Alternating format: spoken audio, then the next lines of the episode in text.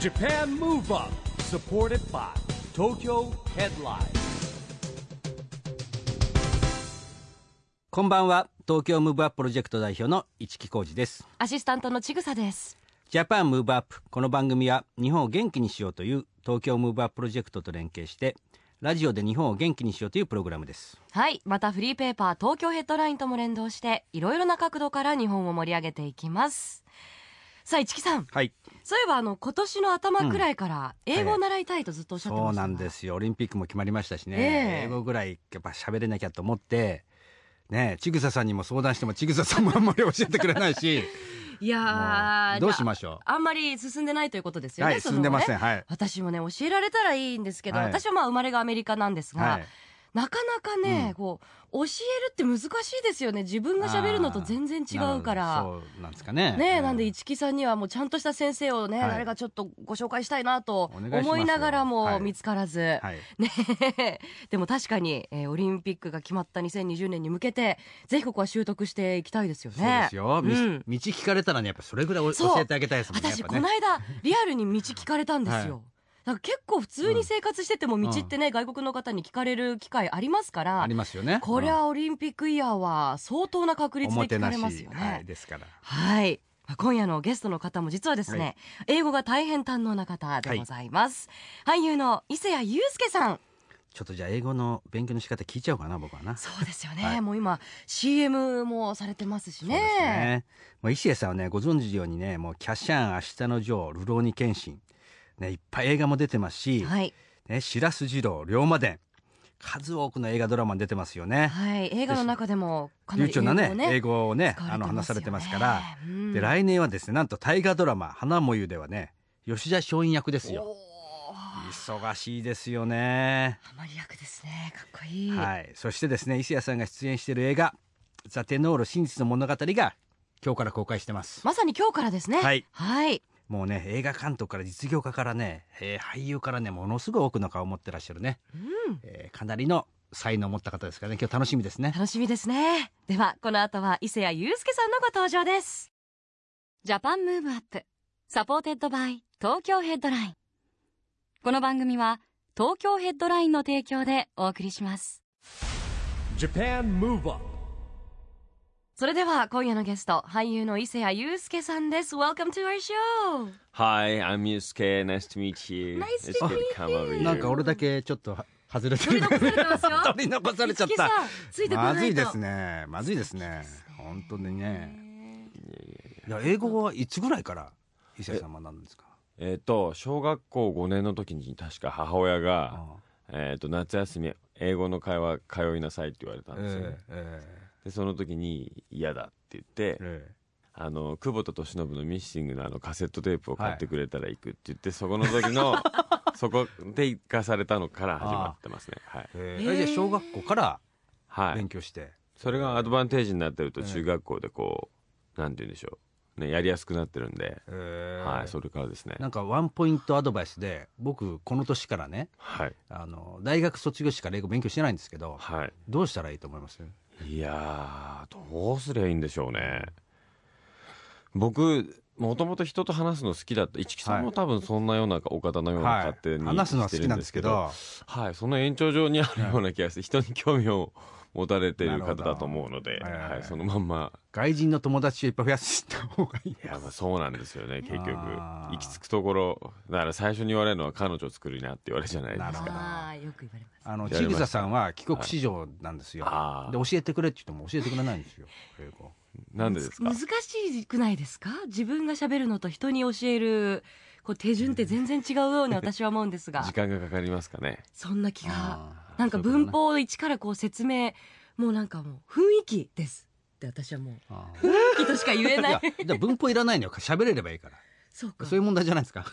どうですかねいやでも喋れればいいからっていうのってやっぱりそこから始めてあげないとうん多分日本人の癖でどうしても文法から学ぶとうん喋れなくなるっていうのそはうですよ逆にじゃあ私がもうひたすら話しかければいいんですかね市あー川さんすにごいねすごいですね拷問みたいです ねえでもい留やいや学のご経験とかおありにならないんですかあるんですけどでありますもねニューヨーク大学に行ったのはあのビギニングフィルムプロダクションって言ってあの映画のその作り方の学校の方なんででそれも1か月と5日間だったんでなのではい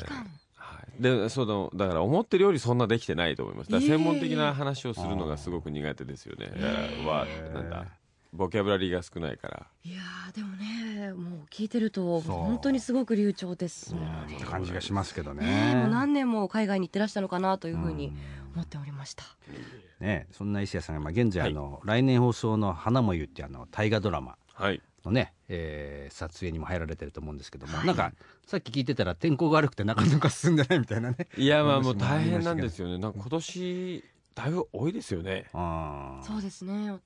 お台風が来て僕の記憶だと9月にたくさん来るイメージがあったんですよあーあの僕大学生ぐらいの頃、えー確かにね8月からぐらいからちょっと来だして9月で来てなんか10月にはもうね、はこう収まってる感じがしたんですけどそれかか数も多いんですかねあれねおわかりません大きくなってるのかもしれないしねなんいか気のせいなのかもしれないんですけど、まあとにかくそういう天候でやられてるんですけど、まあ萩で、えー最初にはじ撮影を始めて、うんえーそれからこの間長崎で、うんえー勉強時代の書院を取らせていただいて、えー今度また次は東京近郊で、えーなるほど撮ね影でまたはいあれ龍馬伝の時の役は高杉晋作高杉晋作ですもんね、はいすごいですよねもうね2人の英雄の役やっちゃったそうなんですよね特にまあ僕はあの吉田松陰先生大好きなんで、はい、そういう意味でも嬉しいですねねいろんなやっぱり人物育てましたからねはいびっくりしましたよあの松下村塾行った時にあの狭さにああ僕も一回見たことある結構ちあのちっちゃいなんかこう座敷ですよねはいこんなところからもう本当に明治のねねいろんな人が輩出しましたからねあの中から、はいうんまあそしてですね石谷さんが出演した映画「ザ・テノール真実の物語」まあねこれが今日公開されたんですけども、はい、はいこれもまたね素晴らしい作品なんですよね。ねえ真実のお話なんですようね、んはいえー、と日本人があのオペラのプロモーターがいたんですけうど、んその方があの見初めたある天才テノール歌手がいたんですけど、まあ、これあんまり言っちゃうとあれですけどね、とにかくあー大変な病気にかかった時にその再起を助けた日本人がいたっていうのが俺本当の話で,、で僕も全然知らなかったんですけれども、はいまあ、あのこういう時代だからこそそういうやっぱりこう。まあ、役者としてはあのそういう協力できる映画の中で、えーなんでしょうね国と国とがつながり合うみたいなことに力を貸せるっていうのは役者冥利に尽きるなと思いまして、はなるほどねだって日本と韓国とセルビアで撮影したんですよね。い、そうですね撮影場所は、なんかこうオープニングのですねオペラハウスの外観は、えーセルビアの国会議事堂と世界を舞台にしたっていうねそうなんですよねたよく入らせてくれるもんだなと思いましたけど、はい、雑然となんか僕らも用意の部屋とか使わせてもらうんですけどね、はい、やっぱ外国のがのぜ映画のねあのはい勉強もされてて監督もやられると思うんですけど、うん外国の方のがやっぱそういうのとこってねえ自由度高いんですかね構築物とニューヨークなんかは本当取りやすいですよねなんか許可が特にあの撮影していいですかに対しての許可が取りやすかったり、あなるほどね映画に警察も協力したりとかアメリカはしますよね、あーってよよく言いますよねだから東京都なんか結構いろんなこう縛りがあってね、ねえまあ、まだあの前撮影とか許可が大変って言います石よね原慎太郎さんが都知事になった時に、まあ、あの方は自分作家でもあるしね、まあ、まだ比較的協力してくれたっていう話を聞きましたけど、うんえーでもあの今回は天才韓国人オペラ歌手と、まあ、日本人音楽プロデューサーによる物語ということではいあの個人的に伊勢谷さんは今までオペラとか触れてこられてたんですかいやそれがまああのなんでしょう冷やかし程度に一回見に行ったことはあるんですけど全く聞いたことなかったっていうのが、はい、あれなんですけどねじゃあはい今回触れてみていかがでしたか、いや本当にびっくりしましたねそのなんでしょうもちろん、うん、前回の人の声もありますし、その声をもちろんこの主人公であるベイチ・チェジョルさんという方は一度失ってるわけなんですけど、そこからこう戻ってきた時のその声っていうのはまたそのなんていうんですかね今までって100%の声だったものとは違うんですよ、でも何かが違うものが伝わってくることもこう感じられたりとかしてその、まあ、経験としてはとてもなんて言うんでしょうああこういう世界の中でこういう感動っていうのも本当に、うん、貴重なものだなっていうのを思いましたね、まあ、オペラもねだってね歴史も長いし造形深いですからねはいあのかっては三大テノールっていうのがあれどこか国立競技場でやったんですかねえー、いやあの知らないいですやあのやっぱコンサートでライブやったんですよまあ、はいだから当然ながら一番いい席は何十万とかなんですよでももう売り切れですよえ行かれたことあるんですか僕はね、あのーちょっと末席の方で招待で行かせていただいたんですけどもへ、ーまあ、なんとなくわかんないんだけど行っとこうみたいな感じでねえであの、はい行ってしまったっていうちょっとところなんですけどもいやなんとなくねあの夜だったんでちょっと起きて あ夜だと来てらっしゃる、夜だと起きたらちょっと昼間だと寝ちゃってたかもしれない ですけどいやいやいや はいいやとにかくねなんかとななんて言うんだろうな、まあ、好きな人すごい好きじゃないですか、うんオペラって。だかはいらね結構すすごかったですよ。でこういうの声量すごいですよねもうね。すごいんですようん。はい、まあ本当にすごいですね。僕あの、えーその役どころの方でもうほぼ、まあ、先生になられてる、引退さされてる方が一緒にいご飯をこうお疲れ様でしたで、はいご飯を食べたんですね、そのだから居酒屋みたいなところで、まあ、そんな人が歌ってくれる場所じゃないんですけど、うん歌ってくれたんですけどものすごかったですよ、居酒屋中に響き渡ってオペラが。ねえいやああいう人たち声量すごいからマイクなしで全然いけちゃうんですすよ。ごいですものね。うんえー、ちょっとそれも贅沢ですね居酒屋で、そうですねねお酒本当とに生のオペラうんっていう、はい、びっくりしますよ。人の声じゃないみたいです。あーは本当にね響きき当たる声ですからね。ねえそれではここでその天才オペラ歌手と言われたベー・チェチョルさんの歌声をお聞きくださいベー・チェチョル「アメイジング・グレイス」 Japan Move Up 映画の主人公ベー・チェチョルさんなんですが撮影現場にもいらっしゃったんですかそうですね。あのよくよくだったのかな。ちょこちょこ撮影現場にいらしていただいて、一時はあのステージの撮影だったんで、そこで歌っていただいたらしいんですけど、僕ちょうど運悪くいられなくて。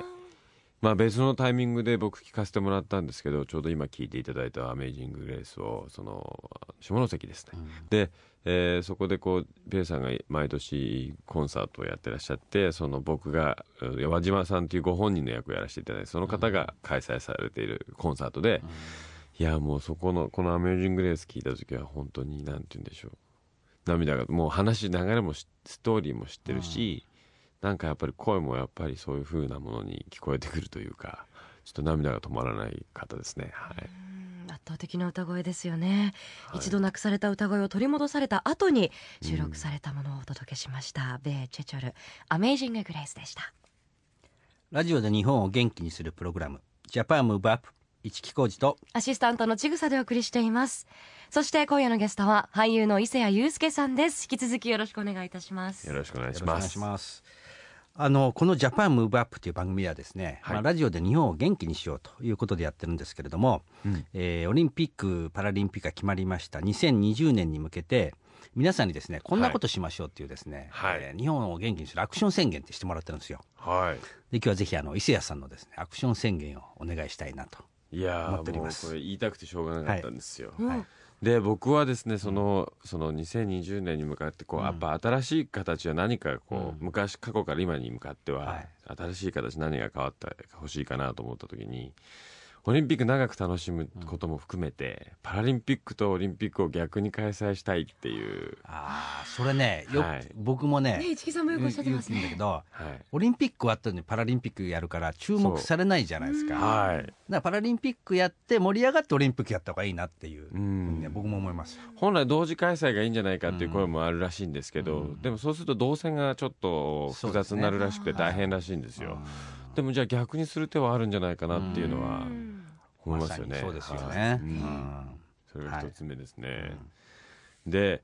今度二つ目なんですけど、まあそのオリンピックって今までのオリンピックというかまあ大概みんな普通のメメインのカメラテレビ局のカメラないしとかで、えー撮られてるカメラあの映像っていうのが普通だったんですけど、多分観客席からもたくさんのカメラ今みんな持ってって撮ってるはずなんですよね。でそのスマートフォンでオリンピックを取りまくってるのをそのうん GPS と時間軸でどっかに投げ込むとそのお客お客さんがその瞬間を同じ時間タイムラインで見れるみたいなお客さんの目線でっていうのをちょっと見てみたいなおおでもね確かにらしい今から6年後じゃないですか2020年だったらもっとね、スマートフォンとかこう、うん多分端末も発達してますよね、はいみんなが持ってる。確かにあー注目していい場所なんだけどそれをこうなんでしょうテレビ局だけのうんカメラにする必要なくて、はいい、ろんな多分喜んでる観客だったりとか、そういう人たちの横顔を見たら面白いと思うんですよね。そうですよねそうですよね。そうだ座ってる場所によっても全く見え方違ってくるでしょうし、はい、多分なんか繋いでったら変な風な画像できますよパパパパパパパパって言ってこううんなんか一瞬マトリックスみたいなものができるかもしれないしねスタジアム一周の、まあ、今のテレビもね 4K8K だけじゃなくてがうん画面もいろいろできるから、はいなんかねメインの画面とそういうのが見れる画面とかねあーそういうのもどんどんやったらあ面ー白いでますさよし面白いですね。ねくクリエイター目線ですよね、確かにそして、えーその次に3つ目なんですけど、これはですね僕はあのいろいろいろ世界って問題あって国家間の問題、とっても難しい問題たくさんあるじゃないですか。でそれこそ国その一つの国の中にもたくさんの意見を持ってる人がいてバラバラで、なかなか難しいことだらけだと思うんですけど、僕やっぱり今回のそのお「ザ・テノール」をやってみてもそうですし、昔から思うんですけど個人個人がこうちゃんとつながることで、そのなんていうんだろう国境のむずのな国家間の問題ってこう、お払拭していくやっぱりその個人と付き合うんですよね、情あの愛情を持ってると。でそういうつながりが世界中と個人個人がつながれる時代になった可能性としてはあると、うんインターネットがあることによって、なのであの今あの本田技研さんの協力でですねあのハイファイっていうシステムをですねあの使えないかなと思ってるんですけど、えそれはハイファイブをした時に、その当人同士のインフォメーションを交換できると、えっていうシステムなんですねバンド番組みたいのをつけてて。ええだからオリンピックの時に、はいその海外から来た方とあー日本人がそれを持っていてハイタッチをした時に、うんその人たちのつながりが生まれて、ええーそこで連絡が取れるようになるとえはいあそういうことでなんかつながりをつ作っていくっていあうーすごいですねそれね、はいえなので、まあ、この今3つ言ったんですけど、それは過去から現在に至るあーそのまあパラリンピックとオリンピックはいのこう、つなげなんて逆にしてみようっていうつながり、で2番目は現在というものをきちんとこう表現するっていう、はいその別のアングルからの表現でう、ん3つ目はそれこそこれから未来をと、今をつなげていくときに個人がつながるっていうのがとても大事だということのなんかこのアクションなるほどやれたらいいなと思ってるんですけど。ーすごいちょっと番組史上最もすごくしっかりした 三本柱ですよ貴重な具体的な具ね体的なありがたいですね全部流してくださいよあーちょっと一個にしましょういやいや大いやいやい丈や夫それは大丈夫ですよ完全に全てをねでも今その最後にお願いさせて言いっただてきたやつははいじ実用化みたいななんかこうこう今実験中なんですかはいあの先日あの宮城ポークランっていうその、被災地のお復興支援で、ええーそれぞれそのおチェックポイント70箇所を通うああまあ巡ってもらってスタンプラリーなん、みたいなもんなんですけど、おそこで、えーその地元の方とおまた行ったことのないその他のお被災地だったりとか、それともそのか県外から来た人だったりとかが、こう結びつくっていう形をちょっと作って、で最終最後にあのおスゴスポーツランドで、えーライブイベントをやって、はいソナーポケットさんだったりとか、あのーたくさんの方に来ていただいたんですけど、えーまあ、なんかその時に、えーランニングさせるつもりだったんですけどちょっともう遅れたんですね、ええなんですけどうんそれこそハイタッチしたらこう人とつながれる機会をその現場検証して見るところまで来てたので、なるほすぐ、はいまあ、その頃にはもう全然準備はできる段階だと思いますけど。ハイタッチって、うんあのね、名刺交換とかだと、やっはぱいちょっと改まって、ね、うんあの、初めまして、こういうものですみたいなのって、ちょっとこう壁がまだあるような感じがするんですけど、それをうん初対面の方とハイタッチするって、すごくフランクでカジュアルで、よりコミュニケーション取りやすそうな形ですよね。そうですね初対面じゃなくてもいいんです よ、うん、別確に、 かにそうなんですけど。しばらくして仲良くなってきたからちょっとハイタッチとかいやいやいやねあそれもーでもねだから多分ほら2020年っていうのもその前からいろんなこと行われますからなるべく早くねできたらねそうなん面です白いよですよねねいいですよはね。はいまあ、いっぱいいろんな国からいろんな人来ますからうんいや逆に言うとね2020になった時はこうだぜみたいなのね含めたこうコミュニケーションもはいできるだろう次は2020年来るぜとかねねまだねもうそのバングル、まあ、腕にはい何かこう、ブレスレットのようなものを装着するということですけど、きっと伊勢谷さんのことですから、デザインもはいいろいろね、考えられますよね。今バリエーションあのとか。そうなんですよなんとかその、それも害獣って呼ばれてる今鹿があまりにも増えすぎちゃってっていう問題がああるーはいはい例えばその皮を使ったバングルでとかねっていうふうなことも考えてます、ああーね、なんかおしゃれの一つとして、そういうアイテム、うんファッションアイテムとしてもーうん楽しめるし、良さそうですよね。そうかそしたら僕もまあねまあでも英語は勉強しますけどねはい喋れなくてもこれで ハイタッチでハイタッチね なんとかいや本当に本当に。あー楽しみですね、、はいろいろ具体的なアイディアを発表していただきました、えーまだまだお話をお伺いしていきたいんですが、はいあっという間にお時間がはいやってまいりました最後にですね、えー今日は伊勢谷さんから日本を元気にするリクエストを頂戴しておりますので、はい。えーお聞きしたいと思いますどの曲を選んでいただいたんでしょうかえっ、とザタイマーズさんのデイドリームビリーバーです。これ選んでいただいたのは理由はおありになるんですか僕タイマーズさんとかその昔のおーなんて言うんでしょうおーああいうミュージシャンが持っていたあのパワーって、なかなか今の方出してる方いらっしゃらないような気がするんですね、ブルーハーツさんだったりとか、でまあ僕実はブルーハーツさんはその世代で聞いてたんですけど、タイマーズさんとかって改めて聞いた時にもうちょっとものすごいびっくりしたというかああなるほどねはい、なので、えーあえてここでちょっとなんか他にもっと濃い歌はたくさんあるんですけど、僕この曲が大好きなんでぜひと思いましたありがとうございますでは曲を聴きながらお別れとなります改めまして曲紹介をお願いいたしますタイマーズで「デイドリームビリーバ今夜のゲストは伊勢谷友介さんでしたありがとうございましたー」ありがとうございました Japan Move Up, Move Up. 今日は俳優の伊勢谷友介さんに来てもらいましたけれども元気のヒントは見つかりましたかはいあんなにお忙しいのにいろいろこう先を見据えていろんなクリエイティブなことを常に考えてらして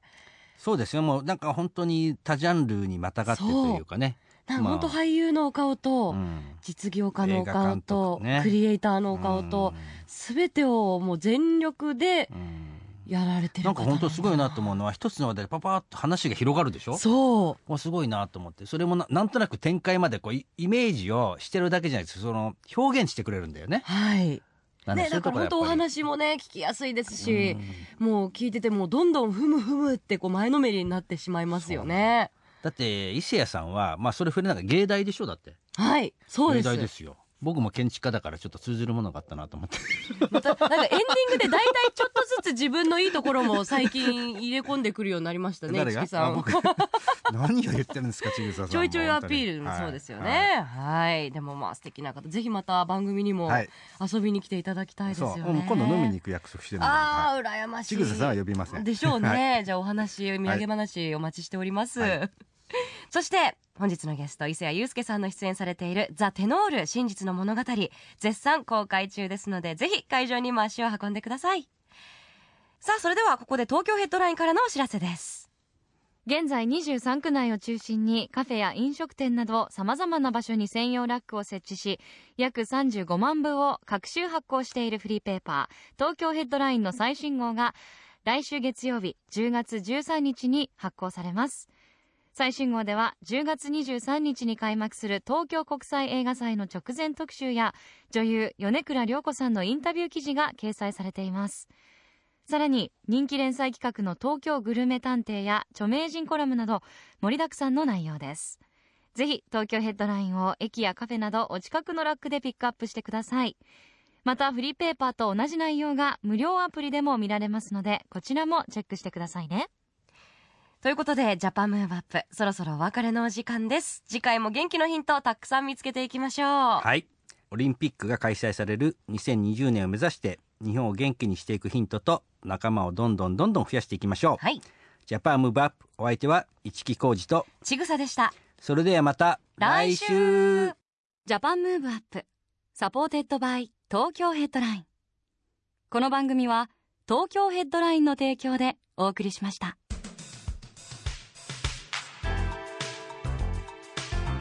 Japan Move Up.